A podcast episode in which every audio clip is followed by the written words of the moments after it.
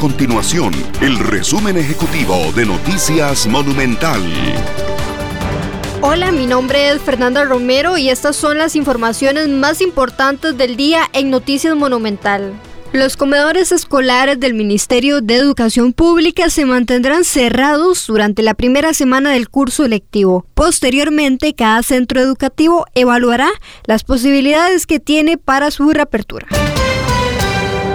El Hospital Nacional de Niños y el Ministerio de Educación Pública instaron una vez más a los padres de familia y encargados de menores a no oponerse al retorno de las clases presenciales. El MEP trabaja en los últimos detalles de cara a la entrada del curso lectivo de forma presencial y virtual el próximo lunes 8 de febrero.